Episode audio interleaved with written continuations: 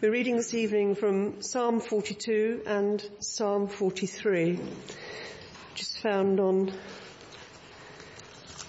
page 567 in the Church Bible. Psalm 42 verse 1. As the deer pants for streams of water, so my soul pants for you, my God. My soul thirsts for God, for the living God. When can I go and meet with God? My tears have been my food day and night, while people say to me all day long, where is your God? These things I remember as I pour out my soul, how I used to go to the house of God under the protection of the mighty one with shouts of joy and praise among the festive throng. Why, my soul, are you downcast? Why so disturbed within me? Put your hope in God, for I will yet praise him, my Saviour and my God. My soul is downcast within me. Therefore, I will remember you from the land of the Jordan, the heights of Hermon, from Mount Mizar. Deep calls to deep in the roar of your waterfalls. All your waves and beakers have swept over me. By day the Lord directs his love. At night his song is with me, a prayer to the God of my life. I say to God my rock, why have you forgotten me? Why must I go about mourning, oppressed by the enemy? My bones suffer mortal agony as my foes taunt me, saying to me all day long, where is your God? Why, my soul, are you downcast? Why so disturbed within me? Put your hope in God, for I will yet praise him, my Saviour and my God. Vindicate me, my God, and plead my cause against an unfaithful nation. Rescue me from those who are deceitful and wicked. You are God, my stronghold. Why have you rejected me? Why must I go about mourning oppressed by the enemy? Send me your light and your faithful care. Let them lead me. Let them bring me to your holy mountain, to the place where you dwell. Then I will go to the altar of God, to God, my joy and my delight. I will praise you with the lyre O God, my God. Why, my soul, are you downcast? Why so disturbed within me? Put your hope in God, for I will yet praise him, my Saviour and my God.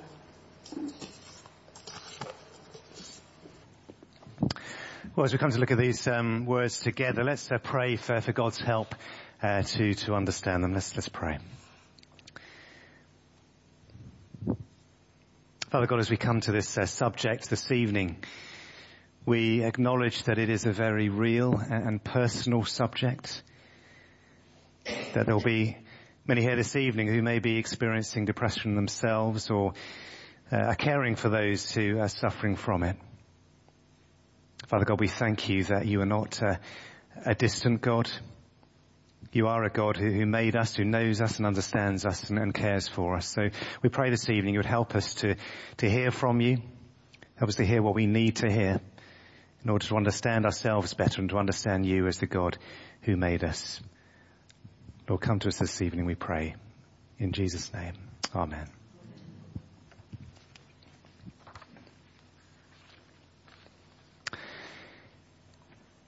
Ed Welch um, begins this uh, little booklet on hope for the depressed with these words. He says, never has so much been crammed into one word.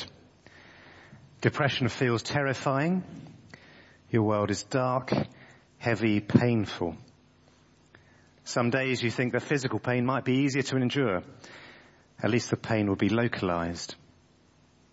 Instead, depression goes to your very soul corrupting everything in its path. Dead but walking is one way to describe it. You feel numb, but you still remember when you actually felt something, and somehow that makes it harder to bear. So many things about your life are difficult right now. Things you used to take for granted. A good night's sleep, having goals, looking forward to the future, now seem beyond your reach. Your relationships are also affected. The people who love you are looking for some emotional response from you, but you feel empty. Sometimes you are cranky and doubt their love, and then relationships are even more strained. Well, as I said earlier, depression is one of the, the major health challenges of um, our generation. Um, one of the most common reasons for going to see the doctor and it's estimated that at least 15% of people in the UK will have at least one major depression in their, their lifetimes. Ultimately, it's an illness, um, an illness of the mind. And we shouldn't therefore treat those with depression differently from those suffering from a physical illness. And yet we do.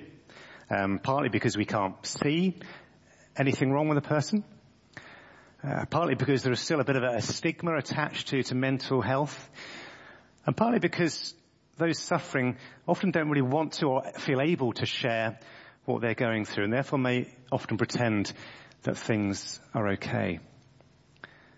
We also need to be careful that we don't put those with depression somehow into a little box separate from the rest of us. You know, we are all made with emotions. Uh, we will all feel down at times. So we are on a bit of a spectrum. There are those at one end who are definitely depressed, those at the other end who are definitely not depressed. But um, we move along that spectrum. Um, we move backwards and forwards, and, and, at some point, you know, a doctor has to determine whether somebody is depressed at that point in time. But wherever we may be, that we shouldn't feel that somehow um, it won't happen to us even if we don't have any genetic disposition towards it, there are situations, there are events in life that can trigger it. And I should say from the outset that I don't claim to be a, a medical expert on, on, depression. I don't also speak from any personal experience uh, myself as a sufferer of depression. So I don't want to treat this whole subject simplistically. But on the other hand, I do believe that God does understand depression, that He made us, He knows how we function or how we, we malfunction, if you like. And so we should be careful not to dismiss quickly what the Bible has to say about this subject, even if it's not written as a, as a medical journal.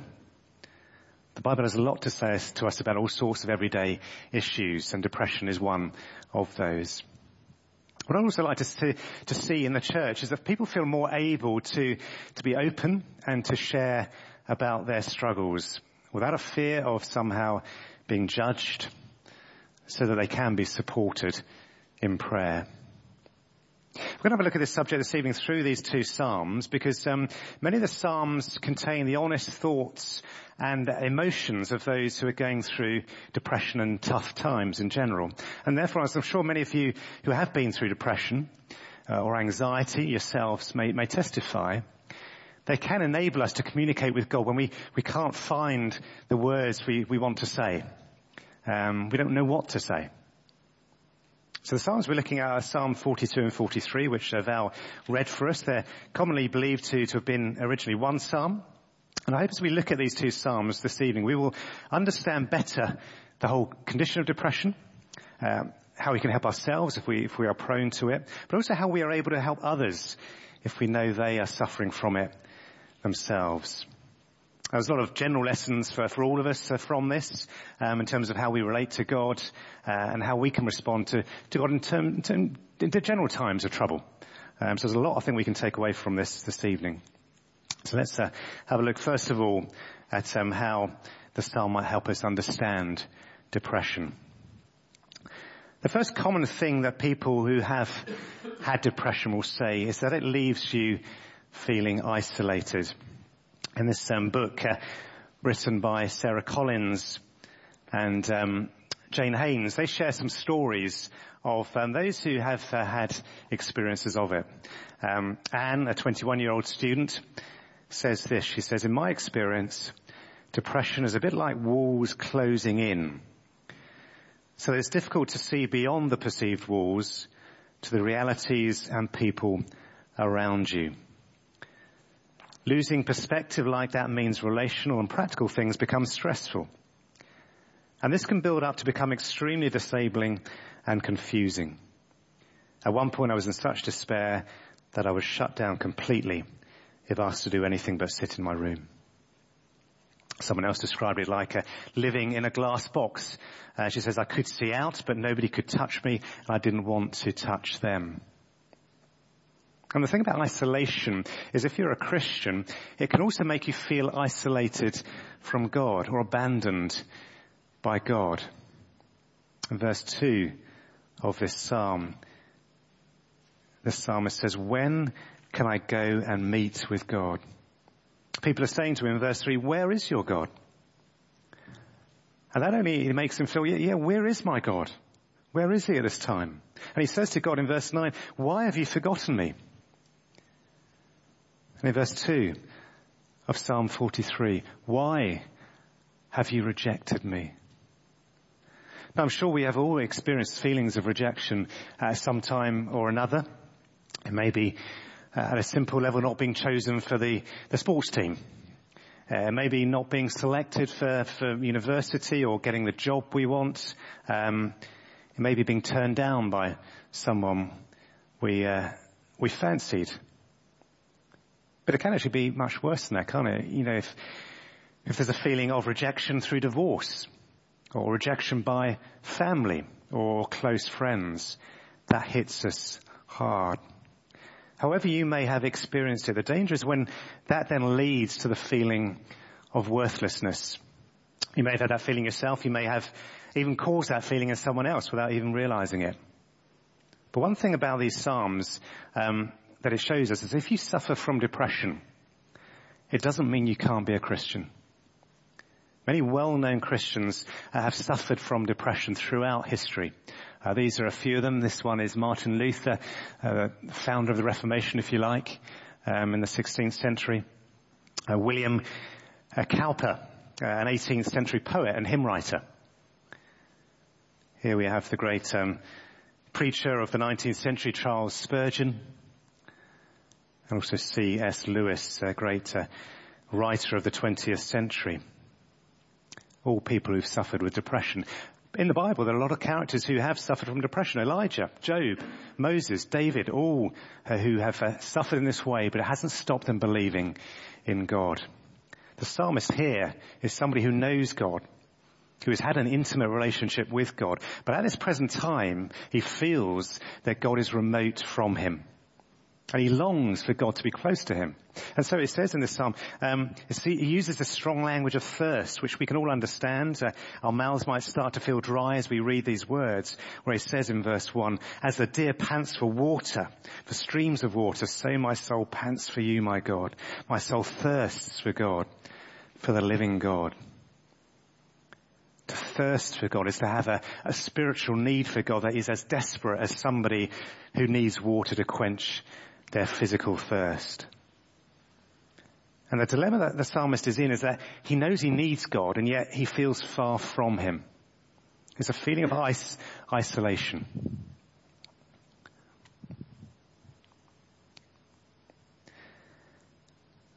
But secondly, a feeling of powerlessness. The psalm starts with this image of water as, uh, as life, but later it's described as something that is roaring and overpowering. Look at verse 7 if you've got a Bible there handy. It says, my, it says, deep calls to deep in the roar of your waterfalls. All your waves and breakers have swept over me. Now the images of the hurricanes, the sheer Harvey and Irma and Maria, um, that cause great tidal surges have left us in no doubt about the power of water. If you've ever um, done any water sports, whether it's uh, surfing or canoeing or rafting, um, you may have experienced that feeling of yourself of being pushed under and struggling to get back to the surface. And it's a horrible feeling. You know, struggling against this force uh, that wants to hold you down. Jane, age 55 in this book, who writes, she's a pastor's wife, a mother, a teacher, and she says depression and fear came very unexpectedly, like a thief in the night, stripping me bare. For me, depression was in a different league to, my, to any pain that I had previously known. I felt that I was being asked to endure something beyond my capability. I just didn't know how long I could keep going. And losing my mind, I felt I'd lost absolutely everything. It was so bad that I was convinced I was beyond healing. Death seemed like the only way out. I repeatedly asked Jesus to take me. I had to dig very, very deep within my soul to find the courage to keep going, a courage that I didn't know I had. Now whether or not the psalmist could do anything about his situation, the problem is that he feels that he cannot do anything. He feels powerless to stop the waves and is tempted to simply let himself go under. And so he says to God in verse 9, why have you forgotten me? Why must I go about mourning, oppressed by the enemy? And again, for the Christian, uh, he or she may feel that God is powerless to, to do anything about their situation. They may forget that God is still in control and promises to work good for those who trust in Him. A feeling of powerlessness. Thirdly, an unhealthy self-obsession. As Christians, we're, we're called to, to examine ourselves, to continually uh, check how we're doing spiritually, um, to guard against complacency, um, be aware of areas of weaknesses where we may be prone to temptation, be aware of our, pride. But there comes a point where that, that um, self-examination becomes an unhealthy self-obsession. We are, again, by nature, somewhere along the spectrum of, of introvert or extrovert. Um, but even somebody who's naturally an extrovert can, as a result of depression, become quite introverted, can become quite anxious about social interaction, and quite sensitive to how they're viewed by others. In these Psalms, the words I, me, or my are used 50 times in 16 verses. Self-obsession can lead to a loss of perspective as you start to, to overanalyze everything. Uh, at one level, it's useful to understand yourself. Uh, to understand the influences over the course of your life that have contributed to making you the person you are. In the case of depression, the triggers that, that might have started that off. But there comes a point where we have to move on and not carry around the hurt or the blame or the guilt or any other emotional baggage that will weigh us down. In the main refrain in verse 5 and verse 11 in this psalm, we see the psalmist is, is, divided in himself. There's a conversation going on between him and his soul, his inner self. Have a look there at verse 5. He says, Why, my soul, are you downcast? Why so disturbed within me? And whether or not we have suffered from depression, I'm sure we will all have known the voice of the, the inner self. As Martyn uh, Lloyd Jones says in his book on spiritual depression, he says, take those thoughts that come to you the moment you wake up in the morning. You have not originated them, but they start talking to you. They bring back the problems of yesterday, etc. Somebody is talking. Who is talking to you? Yourself is talking to you. And sometimes that inner self may make us question our value, our worth. They may say to us, you're not really good enough, you're not clever enough to do that, you're not attractive enough. And the reason why that self-obsession is not healthy is because the more we are wrapped up in ourselves and listen to that inner voice, the less we focus on, on God. And often the, the reason why we feel God is remote is not because He's distanced Himself from us, but we've become so self-obsessed that God doesn't get a look in. And we forget that God loves us and accepts us just as we are. Well, having tried to understand a little bit more about what depression might look like, let's move on to some possible ways of dealing with it that come out from these Psalms.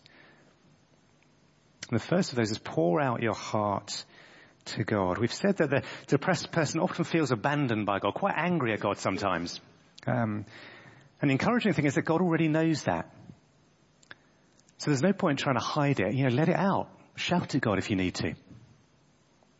going back to, to verse 7, the worst thing about the way that the psalmist describes the trials in his life, they're the waterfalls, the waves, the breakers, are that he says to God, these are your waterfalls. These are your waves and breakers. In other words, whether or not you've sent them, you have control over them. You could stop them if you wanted to. And if you feel isolated, if you feel you cannot go on, tell God. If your feelings don't make sense to you, tell God. Jane, that pastor's wife I mentioned earlier, she carried on um, talking about her own testimony. She said, during that time, I never lost faith. I never lost my faith in God, but how I questioned Him. What was He doing to me? I felt this keenly since prayer, my own and others for me, didn't appear to help. Sometimes all I could do was repeat the Lord's Prayer over and over again in my head and out loud.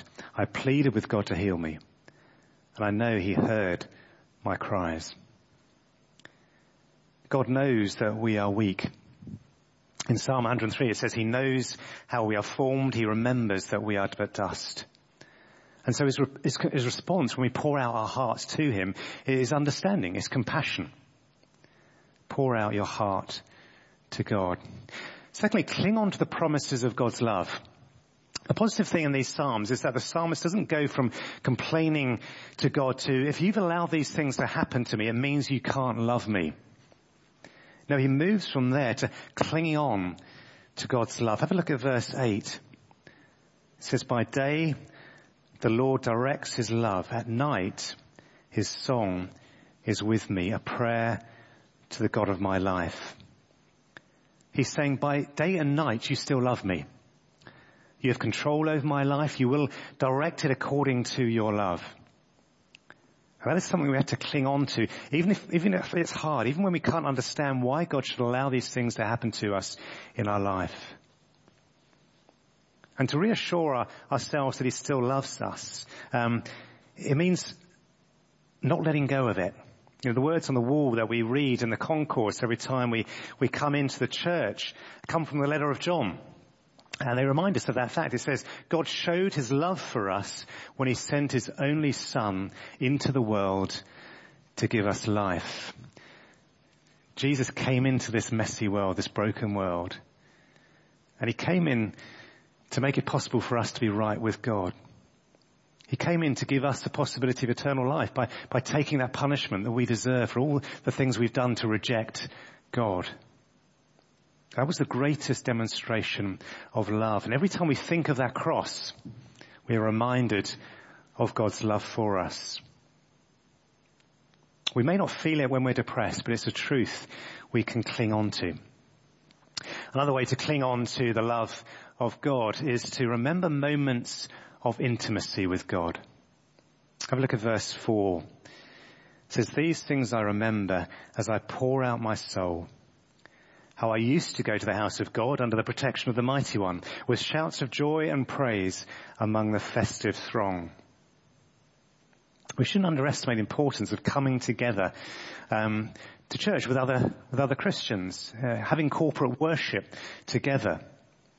Yes, all of life is worship in one sense, uh, but we're called to meet with God's people and offer our sacrifices of praise and thanksgiving, to hear Him speak to us, to receive nourishment for our souls. We don't just come here to sing a few songs or to listen to, to a talk. We come to meet with God. And it's a spiritual experience. When can I go and meet with God? The psalmist says. He's saying, I used to do that a lot. And now I miss it. And if you feel you're, you have a faith but you're currently backsliding, you know, you're not sure where you're at, uh, hold on to those memories of, of moments of intimacy with God. Hopefully if you've been baptized, that was one of those. Um, baptism is, is, not just about having a dunking in a, in a pool of water. It's a spiritual encounter with God. Communion is more than just a, a morsel of bread and a sip of grape juice. It's, a, it's an encounter with God. Remember those times when God has answered your prayers?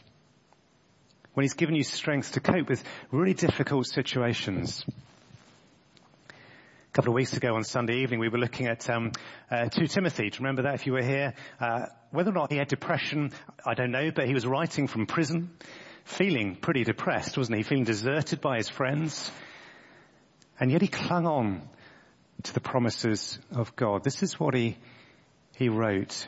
He wrote, at my first defense, no one came to my support, but everyone deserted me. May it not be held against them. But the Lord stood at my side and gave me strength so that through me the message might be fully proclaimed and all the Gentiles might hear it. and I was delivered from the lion's mouth. And then as he remembers how the Lord helped him, and he continues with that, that final verse, he continues with confidence, the Lord will rescue me from every evil attack and will bring me safely to his heavenly kingdom. To him be glory forever and ever. Amen.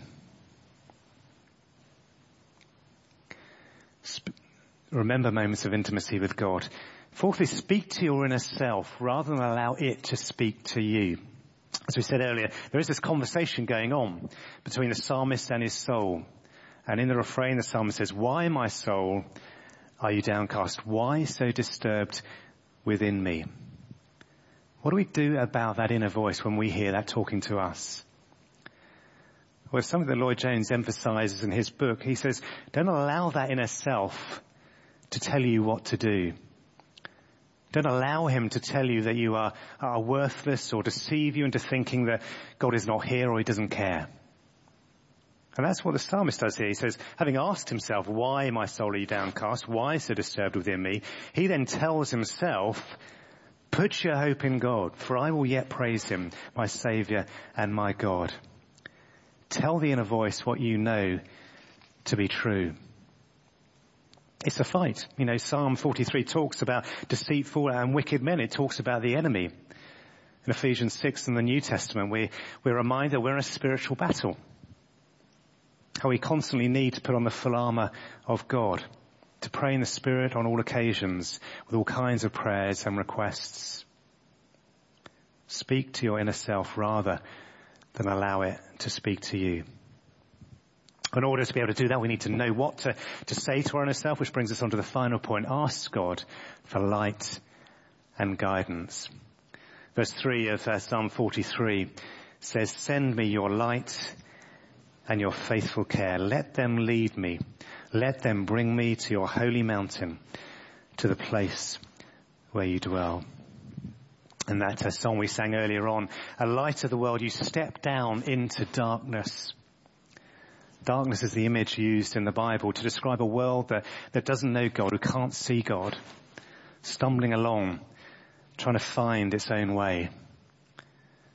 A bit like you if you're a camper when you have to go to the toilet in the middle of the night, you haven't got a torch, there's always a guy rope where you least expect it. Send me your light and your faithful care. Let them lead me so I can see where I'm going. Where to? To your holy mountain, to the place where you dwell. It's when the Holy Spirit opens our eyes to see the light of the gospel that we understand the truth that Jesus is the way to the Father. And by trusting in Him, we can know God. We are saved. Our eternal future is secure. But the shining of that light isn't just a one-off event that happens when we're saved, like Paul on the road to, uh, to Damascus. As believers, we, we need that light to continue to shine in our lives. I'm writing to the church in Ephesus. Paul writes this. He says, I keep asking that the God of our Lord Jesus Christ, the glorious Father, may give you the spirit of wisdom and revelation so that you may know him better. I pray that the eyes of your heart may be enlightened in order that you may know the hope to which he's called you the riches of his glorious inheritance in his holy people and his incomparably great power for us who believe. If you are in the midst of darkness right now, you may feel that the light that comes from Jesus has somehow faded. But like a torch whose battery is running out. We need to be continually reminded of the hope that we have, the riches of his glorious inheritance, his incomparably great power. And that is the, how the psalmist with um, this renewed uh, purpose and joy can say in verse 4 of Psalm 43, then I will go to the altar of God, to God my joy and my delight.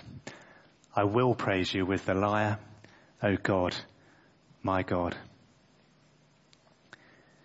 The amazing thing that any tough, about any tough time, whether it's depression or some other form of suffering, is that in the long run, it actually helps us grow closer to God.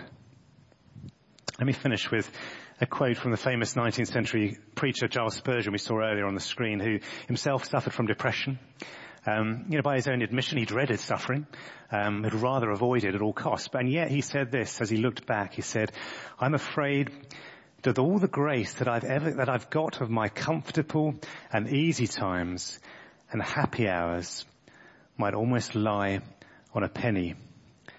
But the good that I've received from my sorrows and pains and griefs is altogether incalculable. Affliction is the best bit of furniture in my house. It is the best book in a minister's library. We may feel isolated, we may feel powerless to do anything about our situation. But we have a God who knows about our individual situations with all their complexities.